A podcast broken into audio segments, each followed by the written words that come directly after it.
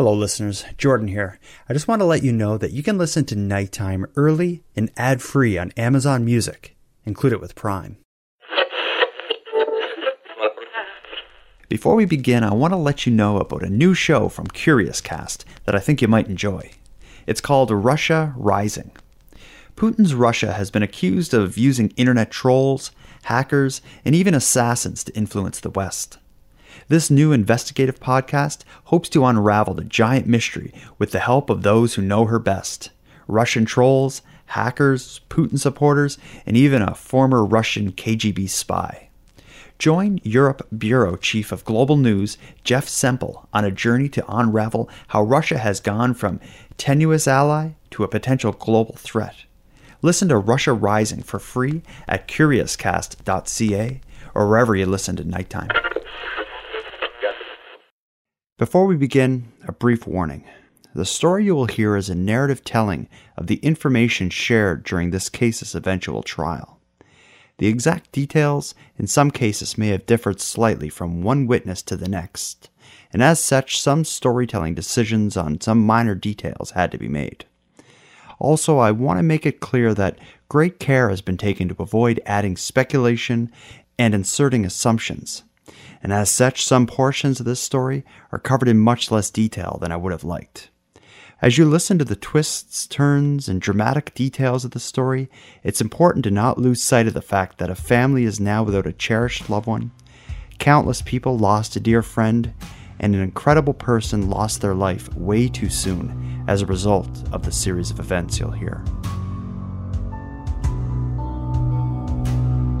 This episode of Nighttime contains graphic descriptions of violence, domestic abuse, suicide, and self harm. Listener discretion is advised. You are tuned to the Nighttime Podcast, focused on the fringe of Canada.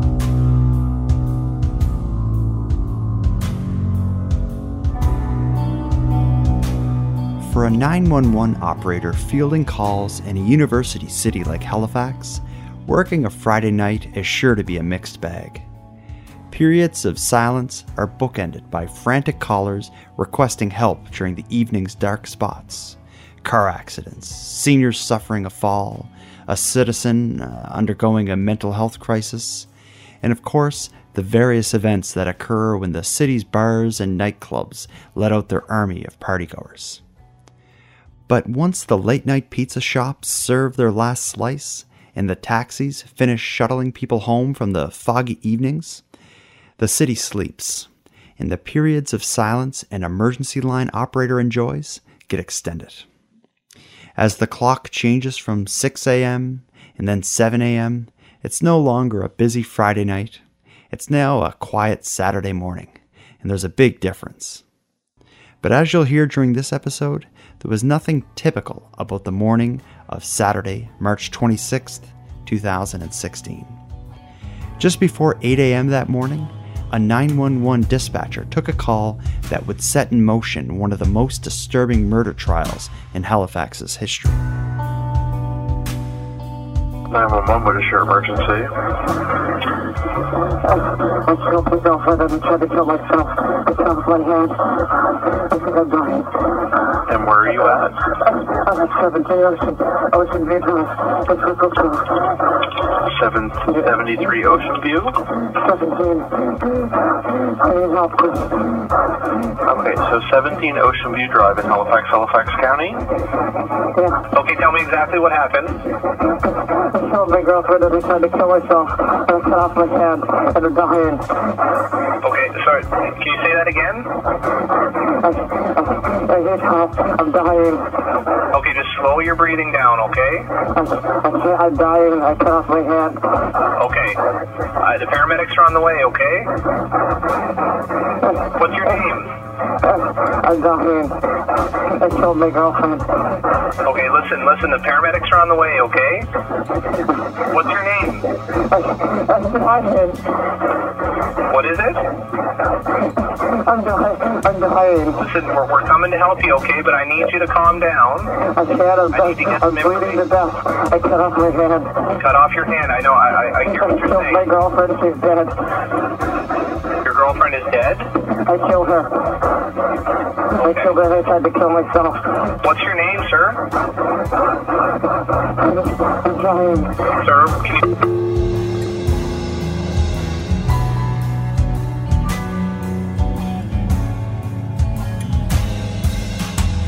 If you couldn't make all of that out, between the gasping breaths, the man was trying to explain he killed his girlfriend, he'd cut his hand off, and he thought he was going to bleed to death.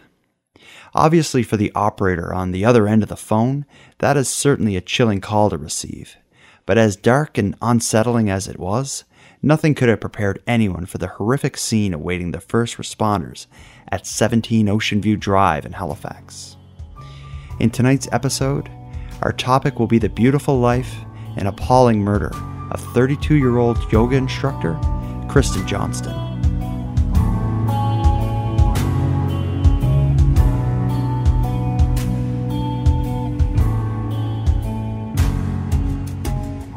As Halifax police made their way to the home, the 911 operator tried to keep the caller on the line, both to figure out who he was and to determine what the officers were walking into.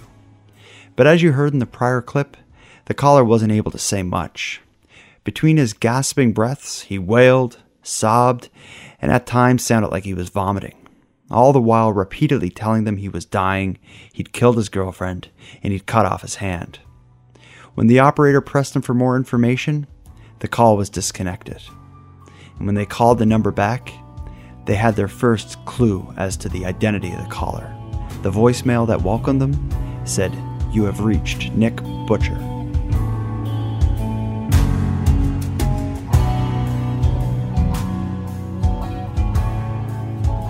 Not long after the 911 operator lost contact with the caller, the first police officers would arrive to the scene. As Halifax Police Sergeant McGilvery and Constable Turner exited their vehicles, they were on a quiet street, preparing to approach a large two story home, still uncertain what they were walking into. Sergeant McGilvery took a defensive position behind a stacked stone retaining wall and trained his M8 assault rifle to the front of the house, providing cover for Constable Turner, who carefully made his way up the driveway towards the home. When Constable Turner's approach brought him to a short walkway that leads from the driveway to the home's main entrance, the front door swung open, revealing the first in a series of images forever burned in the darkest corners of these officers' minds. A distraught man stepped out of the home and onto the front step, shirtless, wearing pajama pants, and covered in blood. Immediately, both officers pointed their weapons at him and ordered him to put his hands in the air. And when the blood soaked man complied, his right hand was missing, replaced instead with a bloody stump. The man on the step obviously was the one who'd phoned 911 moments earlier, reporting that he'd killed his girlfriend. As the two officers slowly approached him with their guns drawn, it became obvious that his injuries were far beyond the missing hand. Thick blood was slowly oozing out of several stab wounds on his neck, and blood dripped from the wrist of his other remaining hand. Now, with the goal of providing safe access to the home, the officers ordered the man to lie down, which he complied with. To keep control of the bloody scene on the front step, Sergeant McGilvery kept his M8 assault rifle drawn on the man, allowing Constable Turner the ability to enter the home in search of the homeowner, Kristen Johnston. As Turner entered the home, his path was obvious as a trail of blood led towards a bedroom at the end of the hall, revealing a sort of morbid walkway. As Turner followed the path, carefully clearing the home room by room on the way, the bizarre scene continued to play out on the front step. Paramedics at this point were on the scene, but unable to approach until police have cleared the home. But given the severity of the shirtless man's injuries, Sergeant McGilvery feared he'd soon lose consciousness, and all the while, keeping the assault rifle pointed at him, the officer tried to maintain a dialogue to keep the man engaged. Sergeant McGilvery asked his name, and like the 911 operator predicted, the man provided it as Nicholas Butcher. Next, McGilvery asked who else was in the home, and in between deep gasping breaths, Butcher explained that there was a tenant in the basement apartment. In response, McGilvery asked, What about your girlfriend? To which Butcher responded, She was in the bedroom. As Constable Turner, within the home, continued retracing the, the bloody trail down the hallway, the conversation on the front step continued with a sobbing Nick Butcher cycling between saying he was sorry and frantically asking the police to call his mother. Now, as disturbing a scene the blood covered, one handed Nick Butcher presented on the front step, nothing could have prepared anyone for the one Constable Turner was about to discover in the master bedroom of the home. As he approached the door's threshold, he likely braced himself in preparation for finding what the 911 call had foreshadowed. But this was different. This would be the finale of a call that the police officers involved would carry with them into retirement. When Constable Turner stepped into the master bedroom, he found 32 year old Kristen Johnston's lifeless body lying on her back in the center of a bed, spotted with smears and puddles of blood. Although a pillow covered Kristen's neck and head, a blood soaked steak knife next to her provided a grim hint at the pillow's purpose. On the floor next to the bed was a miter saw, and next to it, an amputated hand. Constable Turner yelled out to Kristen, but with no movement, no response, it was obvious it was too late. The time now came to stabilize the scene. Nick Butcher was placed under arrest and loaded into the ambulance and after a short argument between the paramedics and police, his amputated hand was removed from the scene and taken in the ambulance with him. I really messed up, but I don't want to die, he told the paramedic. But it was too late. There was no helping Kristen. As the pillow was lifted from her head, ten catastrophic knife wounds to her neck were revealed. The medical examiner would confirm that she died within a span of minutes of the attack. For investigators, the images from that night would last much longer. And for family and friends, this nightmare was only beginning. Outpourings of grief and shock continue tonight over the latest homicide in the city. The victim has been identified as 32 year old Kristen Johnston. Her body was discovered inside her home off Purcell's Cove Road Saturday morning. Johnston was a well known in the Halifax yoga community as a former studio owner and a current instructor. Globe's Alexa MacLean is standing by live outside the Rio Pilates and Yoga Studio in central Halifax, where a vigil is being held in her honor at this hour. Alexa? Halifax's yoga community is in mourning after the homicide of one of their own. Sort of spent the whole day kind of in uh, back and forth praying that it, it wasn't her. Her being 32 year old Kristen Johnston an active member of the city's yoga scene. Johnston used to own the now closed downtown yoga studio Bikram Yoga. Her body was found on Saturday morning after police responded to a 911 call. Members of the neighborhood say they are saddened and shocked by the news.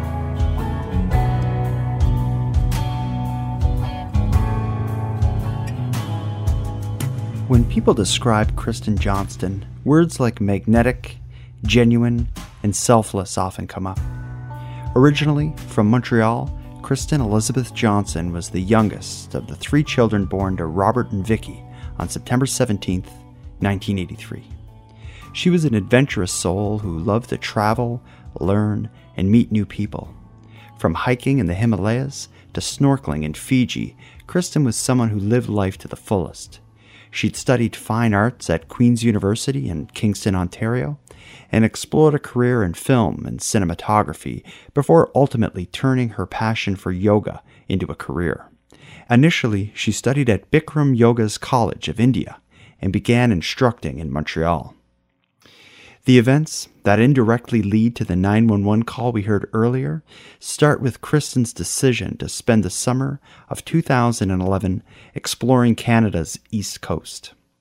During her time on the East Coast, Nova Scotia stood out to Kristen. It reminded her of the time she'd spent in New Zealand, and in particular, she fell in love with the city of Halifax, the province's historic oceanside capital.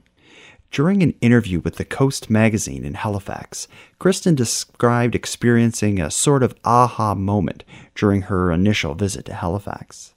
She went on to explain having a feeling that the city is where she wanted to live. She just needed to figure out how to make it happen and then it hit her. After discovering there was no yoga studios east of Montreal offering the Bikram yoga techniques that Kristen had been trained to teach, the deal was sealed, and that fall she made the fateful decision to leave Montreal and make Halifax her permanent home. During her time in Halifax, Kristen became well known and highly respected as an ambitious yoga studio owner and instructor. But studio owner and instructor makes it sound like work. I should be clear here. This was much more than a job for Kristen. Both yoga and its ability to improve the lives of others were a deep passion for her. We can get a glimpse into this passion by revisiting a television appearance Kristen made on global television just two months prior to her murder. So, what's your background? Why did you decide to uh, get into yoga? Um, I was sort of forced into it in a way. My dad suffered from uh, really bad sciatic pain. My brother was an insomniac, had back pain. They both were sick and tired of trying everything. Um, someone introduced them to Bikram Yoga in Montreal. They started practicing, it changed their lives. They started taking over the studio in Montreal. It grew for them. I never wanted to. I wasn't interested in it. I was playing sports, I was a waitress. It just wasn't a thing for me. Yeah. Finally, my brother said, I'll stop bothering you if you do this yoga for 30 days and it's not for you. I'll never bother you again. Wow. So I was like, I'll do it.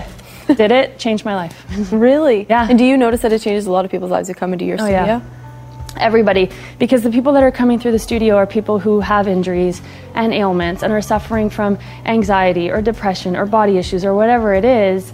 They come in and they change themselves. And I don't know their story until halfway through, and they tell me, I just, you know, I was just going through chemo and I came to Bikram Yoga. I was terrified. I did a class. The reason I'm coming back is because everyone makes me feel like I'm good enough. I really like how you point out, you know, it's not only physical changes that Oh, people yeah. are seeing. You're, you're talking about insomnia, Yeah. mental illness, even, Yeah. and it's improving their life in that sense. I think that people initially walk through the door because they think I want to lose weight. You know, you Yeah. can you can lose 1200 calories in a class. So they think, okay, I want to lose weight or I want to get a little bit more fit or I have this old injury. They come for that reason.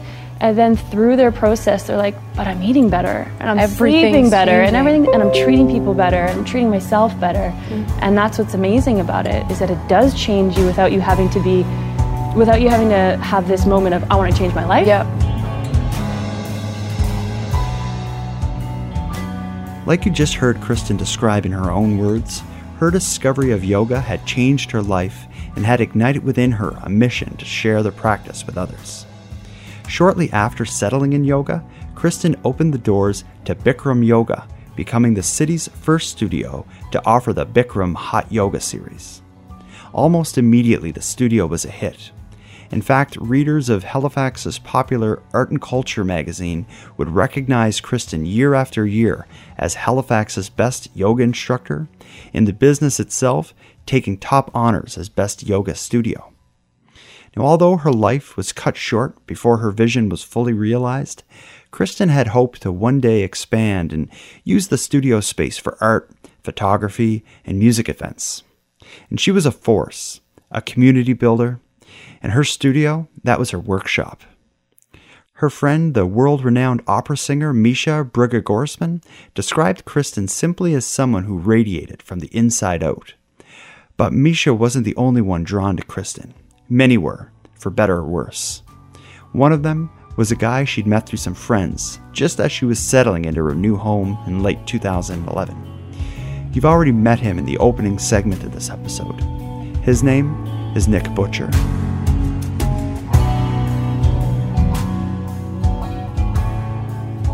Nick was a local. He'd grown up in Halifax and had just graduated from Dalhousie Law School. Though the pair spent time together socially during the years, they didn't officially become a couple until early in 2015. It didn't take long after getting together that things got serious between them. Now, friends couldn't help but notice how different they were. In contrast to Kristen's outgoing personality, Nick was described as being a little awkward and uncomfortable at social gatherings. But there was more to it than simply being a little awkward. Turns out Nick had a dark side. Looking at this in hindsight, it's obvious that something is off with Nick Butcher. But if Kristen saw any warning signs hinting at how dangerous he could be, I suppose we'll never know. But some people in Nick's past did see these warning signs. Some clear examples involved unsettling incidents with past girlfriends, two of which would come to testify against him in this case. One of the pair, a woman Butcher dated for over two years, claims he had an inability to cope with stress or anger. And although he wasn't violent with her, he spit on her during an argument. and after they broke up, he displayed a variety of unusual and controlling behaviors. He hacked into her social media accounts, accessed her personal email, and when picking up some of his stuff from her home, he found a used condom, which she claims he would have had to rummage through the garbage to get.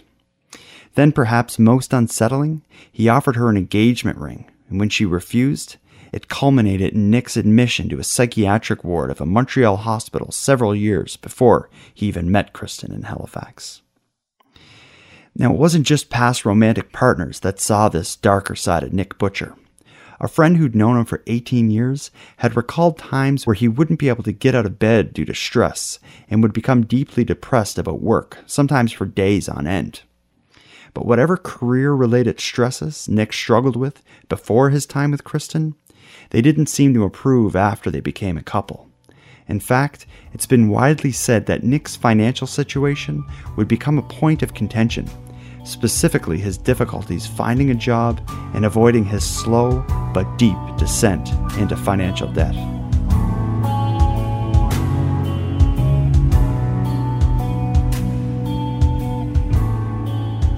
During this episode, I don't want to spend time on what factors may have drawn Kristen to Nick in the beginning. Whatever she may have seen in him, she obviously isn't here to describe. But there must have been some good times in the beginning.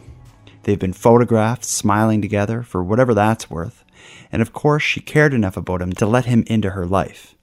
But again, the only one left to describe their relationship with any authority is Nick. And I don't know about you, but I'd much rather hear her side of it.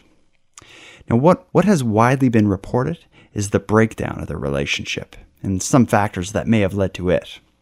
As I've already mentioned, chief among these factors was said to be Nick's professional and financial struggles. For someone on the outside looking into Nick Butcher's life, it may come as a bit of surprise that he had problems with this aspect of life. Nick is a law school graduate, has a master's degree in history, and has taken steps towards a PhD. But despite that, he was unable to land an articling job. Instead, he juggled five part time jobs an election poll supervisor, an office assistant, a cafe employee, a driving instructor, and research assistant. A hard way to pay back the nearly $200,000 he owed in student loans and lines of credit. Now, several months into their relationship, his debt, like many other factors Kristen isn't here to tell us about, began to weigh on her. In messages to friends from this period, it was clear Johnston was unhappy with the situation, and that the relationship between her and Nick was beginning to crumble. In fact, it wasn't only the relationship that was failing. Kristen's yoga business was also suffering under the strain of both the mounting bills and her personal life. In late 2015, Kristen began to express a need to make some changes in her life. The first such change involved her once thriving but now struggling business. After five years, she began taking steps to close her yoga studio for good. At this point, the 911 call that opened this episode is only a matter of months away. Although we don't know for certain when the tragic events that would lead to her murder were set in motion, it seems to start with Kristen's desire for a change in life specifically, a change to a life that doesn't involve Nick Butcher.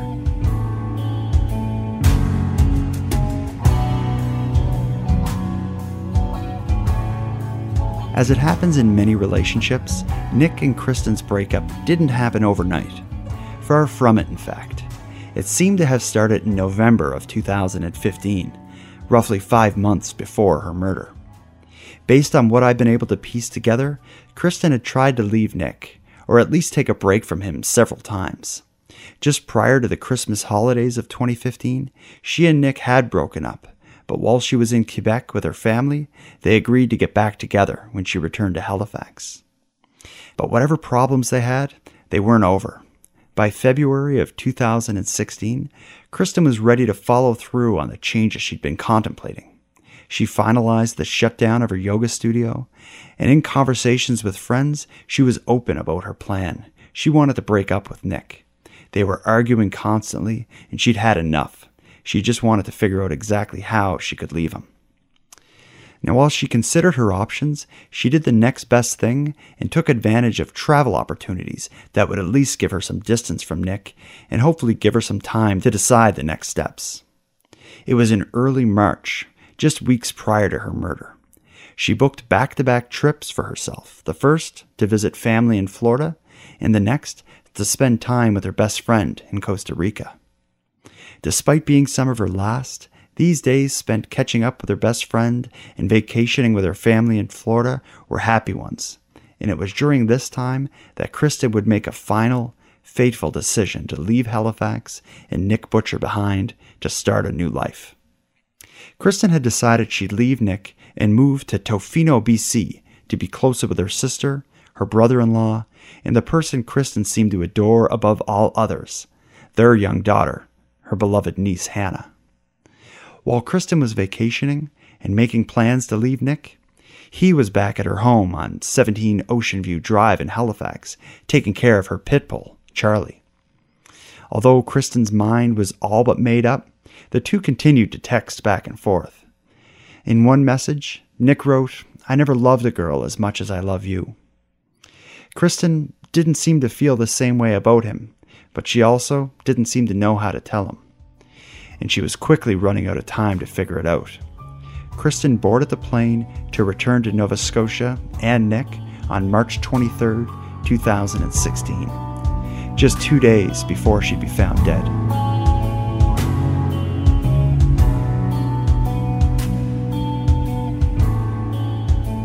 When Kristen returned to Halifax, she seemed committed to avoid falling back into a dysfunctional relationship with Nick. In fact, she told a friend she was doing all she could to avoid going to the house, evidently seeking space while she figures out how to end the relationship. Just two days after returning from vacation, the situation was now about to boil over in the most tragic way imaginable. On March 25th, Kristen met up with some friends at the Lion and Bright, a popular downtown Halifax restaurant. On this night, which sadly turned out to be her last, her friends would later describe Kristen as glowing, really happy, and bubbly. While Kristen was at the restaurant, Nick was spending the evening at a friend's place. It's hard to say if Nick Butcher noticed the emotional distance that Kristen was keeping between them since returning from her vacation, but if he did, it might explain why during the evening he decided to leave his friend's house, go back to Kristen's place, open her laptop, and read through her private Facebook messages. While Kristen and her friends were at the restaurant, sipping wine and toasting to good times and new beginnings, Nick was alone, leaned over her laptop, being confronted with the glaring truth. Their relationship was over. Kristen had been planning to leave Halifax, and she certainly wasn't going to take him along with her.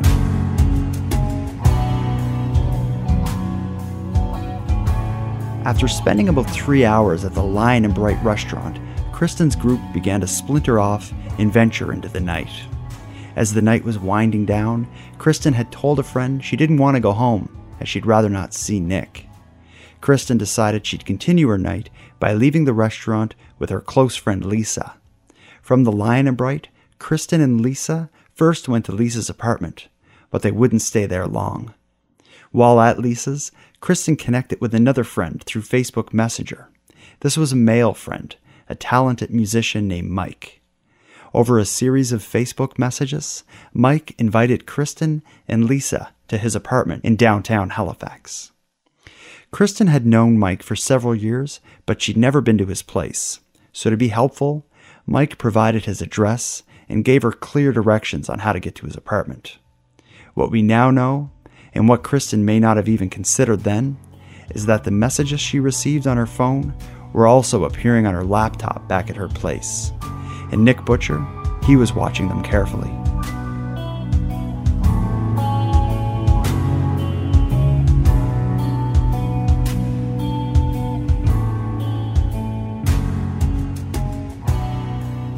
It was shortly after 1 a.m. when Kristen and Lisa walked into Mike's second floor apartment on Willow Street in Halifax. Now a trio, Mike, Lisa, and Kristen spread out in the living room, listening to records and talking about life over drinks. Mike described Kristen's demeanor as being happy and energized from the moment she walked in the door. However, after about an hour of good times, the mood in the room was about to change significantly. As the trio were lost in conversation, good wine, and even better music, something caught Mike's attention.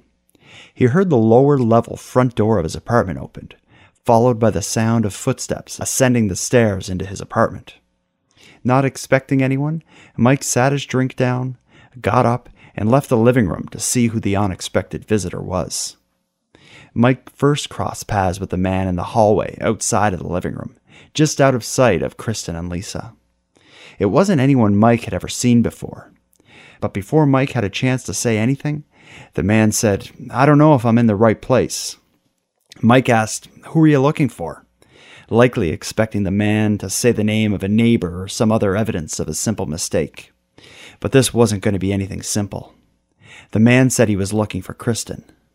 Mike, still seemingly expecting a misunderstanding, took a few steps to get in view of the living room and said, You don't mean this Kristen, do you?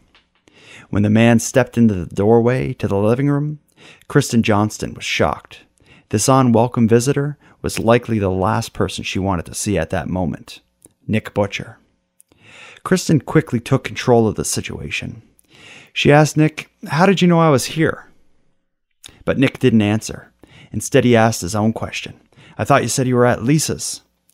Kristen responded by clearing up the nuances and clarified that she was with Lisa, apparently a significant difference in the mind of Nick Butcher. I imagine motivated by a desire to not allow Nick to cause a scene, Kristen took Nick out of the room and out of earshot of Mike and Lisa.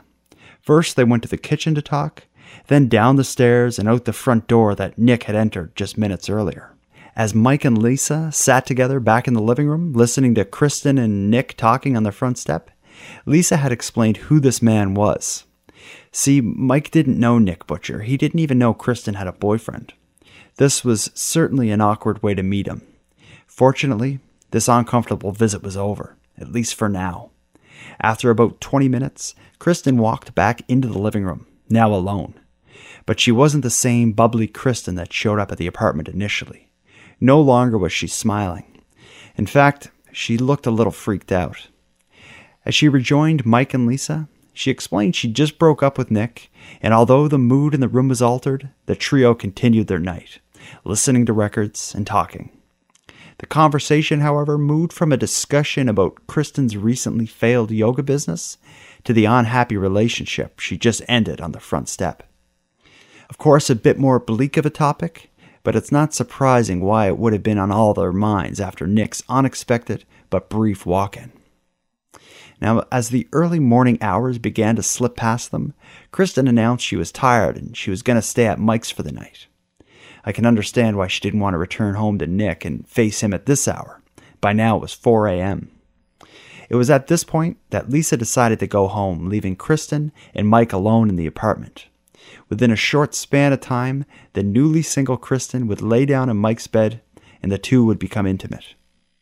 I'm not going to speculate on what Mike and Kristen were thinking at this point, but after what occurred earlier, Mike likely felt concern when he thought he heard footsteps coming from the direction of his kitchen. Before he realized that the footsteps in the kitchen were actually footsteps in the bedroom, Mike felt someone grab him and pull him off Kristen.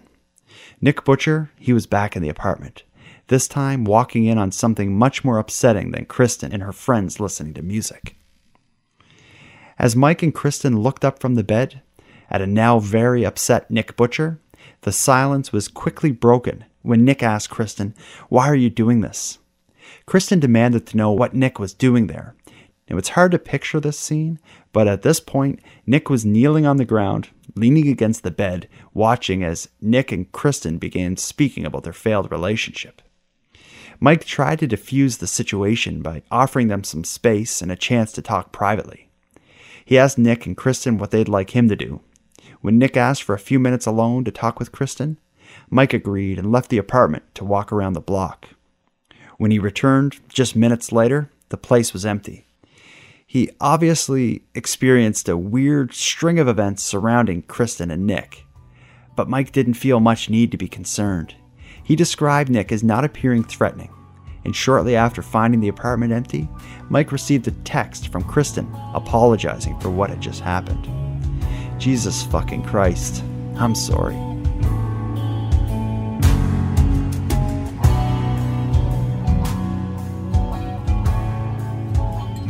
There is much we don't know about what happened after Nick and Kristen left the apartment, but what we do know is that the pair drove back to Kristen's home at 17 Ocean View Drive.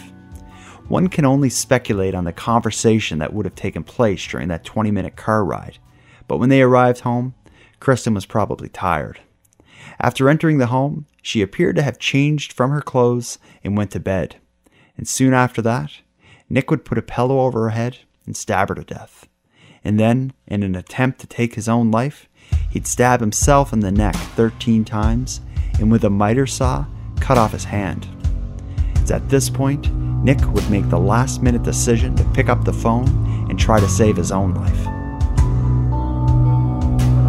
We're, we're coming to help you, okay? But I need you to calm down. I can't. I'm, I need to get I'm some bleeding to death. I cut off my hand. Cut off your hand. I know. I, I, I hear what you're So my girlfriend is dead.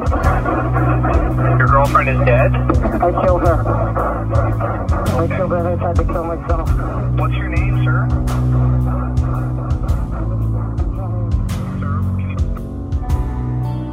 As you heard in the opening segment of this episode, Nick, despite receiving significant injuries, managed to survive. It's even said that doctors were able to successfully reattach his hand.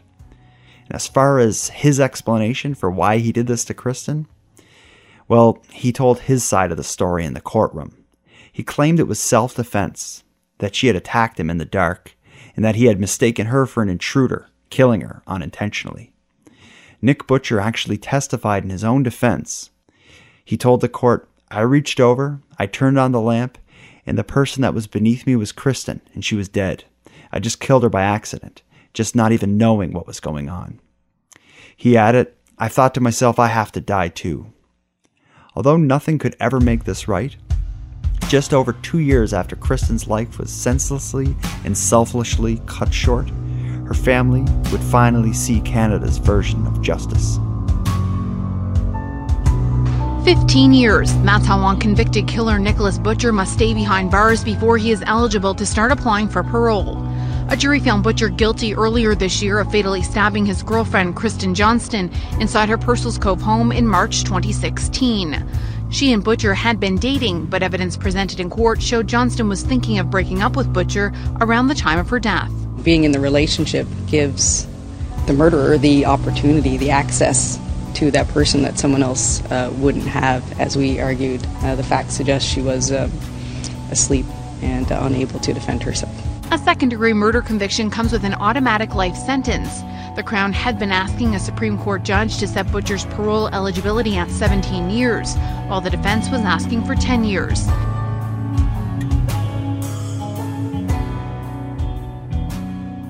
For a vibrant young woman with friends and family across the country, the impact of Kristen's murder has been far reaching. For the city of Halifax, its vibrant yoga community, and most of all for Kristen's loved ones, life was never going to be the same. Today, the court heard a number of victim impact statements from those who knew Johnston, talking about how her death has impacted them. Her brother called Johnston his soulmate, while her sister recalled how she will never get to see Kristen get married or have children of her own. Johnston's stepfather placed photos of her at the front of the courtroom while he told the court that a full recovery from Kristen's death is impossible. Butcher himself also addressed the court, telling Johnston's family that he was sorry beyond words for causing her death and that he has spent every waking moment the last two years wish, wishing this didn't happen. Each year on Kristen's birthday, yoga studios across Canada hold memorial classes to raise funds in her name. You can learn more about this annual event or make a donation to the Kristen Johnston Legacy Fund by visiting kristenjohnstonlegacy.com. A line of text on the site touched me. It said, Kristen moved everyone who met her in a positive way. Truly, she was an unforgettable human being. We refuse to forget her. Instead, on her birthday, we celebrate her.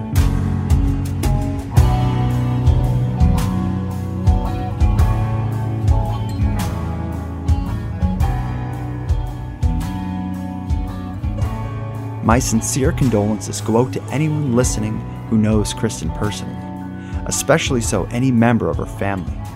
As upsetting as the story must be to hear, I only hope my coverage was respectful and accurate. I think it's important to remember this episode, although graphic and very dark at points, covers just a small period of Kristen's life. Kristen was and is cherished by so many. She gave an incredible amount to her friends and her community, and she had so much more both to give and receive. I, of course, could never understand how her friends, family, and loved ones must feel having experienced such a tragic public loss of someone they love so much.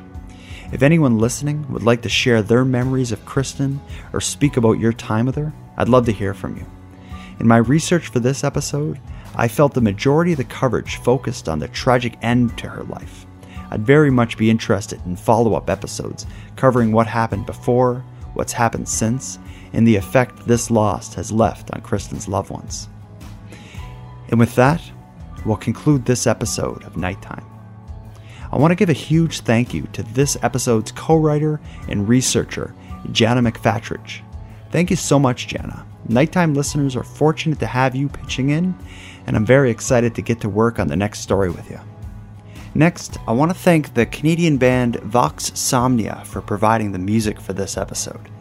You can find their really cool, really eerie music through the link in the show notes. If you're interested in hearing more from Nighttime, please check out the Patreon group, where for $1 a month you can support the show and access the supporter exclusive feed, which provides ad free, early releases of episodes in addition to prior episodes no longer available on the main feed. You can join by visiting patreon.com slash nighttime podcast. I'd like to thank the current patrons of the show and welcome the newest members of the group. Matt Form, Amy, and Ben Mossman, I sincerely appreciate your support of Nighttime. For anyone else who'd like to support the show but can't help financially, you can give me a hand by telling your friends about me and leaving a positive review on Apple Podcasts or any equivalent.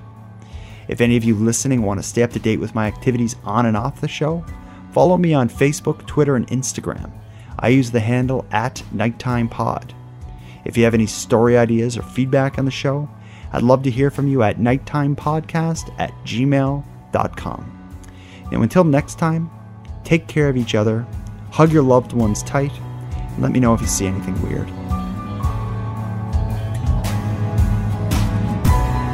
The Nighttime Podcast is written, hosted, and produced by Jordan Bonaparte. Copyright Jordan Bonaparte.